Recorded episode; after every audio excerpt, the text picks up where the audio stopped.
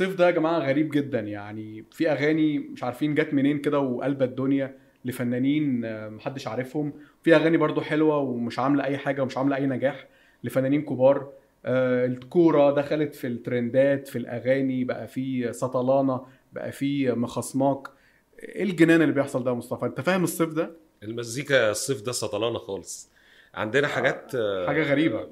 مش آه. مفهومة شوية لكن آه. أنا مستوعب إنه ال- الترند هو بقى اللي مسيطر على كل حاجة. يعني هو اللي بيصنع لك نجاح أغنية طلعت ترند هتنجح. ما طلعتش ترند حتى لو أغنية جيدة موسيقيا يعني ما حدش هيسمع عنها. يعني خلينا ناخد نموذجين من النماذج اللي أنت قلتها. آه، سطلانة مثلا.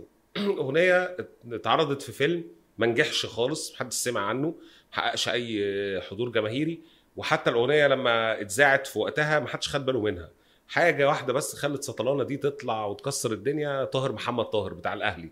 لما الأهلي كسب الوداد في نهائي أفريقيا وهو طلع ماسك الأغنية وبيغني قدام الناس فولعت. وجمهور الرجاء طبعا آه، هتف يكايد جمهور الوداد الوداد. فالموضوع انتشر.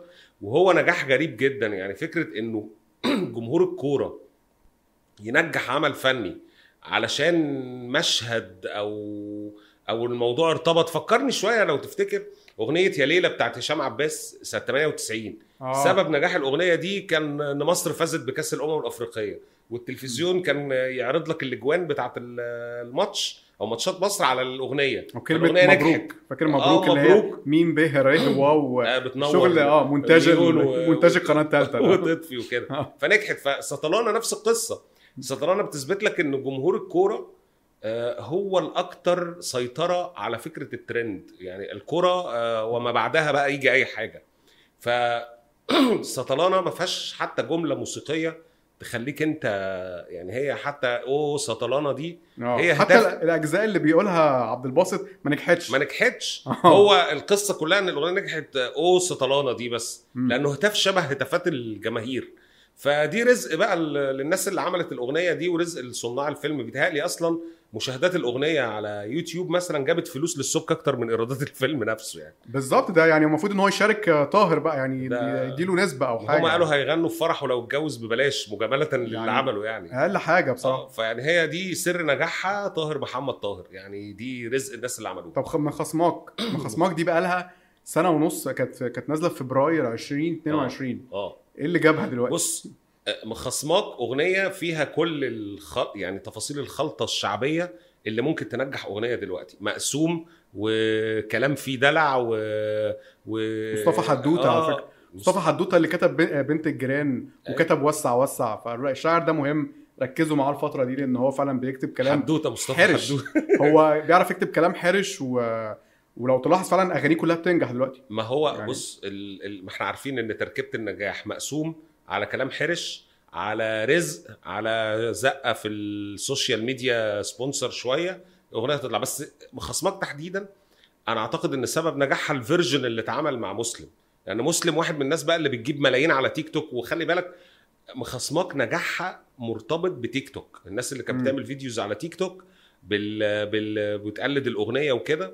وعشان معلومة ناس كتير ما تفهمهاش بقى من الناس الكبار اللي زينا شوية كده مسلم ده عامل اجتياح على تيك توك أغانيه كلها على تيك توك. يعني كان عنده أغنية كركوبة. كركوبة دي مم. كانت مكسرة الدنيا. بس أغنية حلوة على فكرة. آه أغنية أغنية حلوة. وهو ليه طريقة كده في الغنى مختلفة يعني. مم. تحس شوية إنه بيتكلم مصري مكسر زي الخلايجة ما تفهمش يعني طريقة مم. عجيبة كده. فالفكرة هنا في إيه؟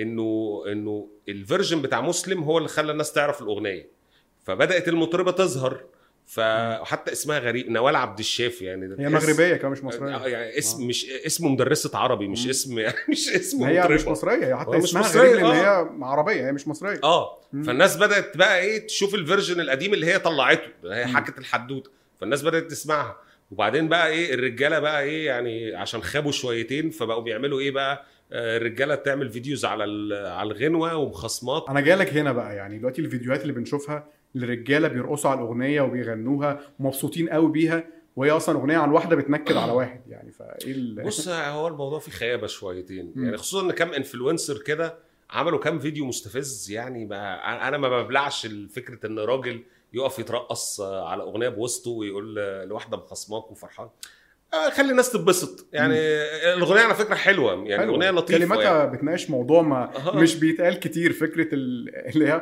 أعراض ال PMS دي أو أعراض. النكد النكد الهرموني اللي بتطفح مرة واحدة أيوه اللي مرتبط بهرمونات الأنثى ده بالظبط ما, ما بيتقالش بالجرأة ده والشاعر راجل آه ورغم ف- ده بس هو معبر كويس عن شطاره ال- منه شطارة وما زعلش حد.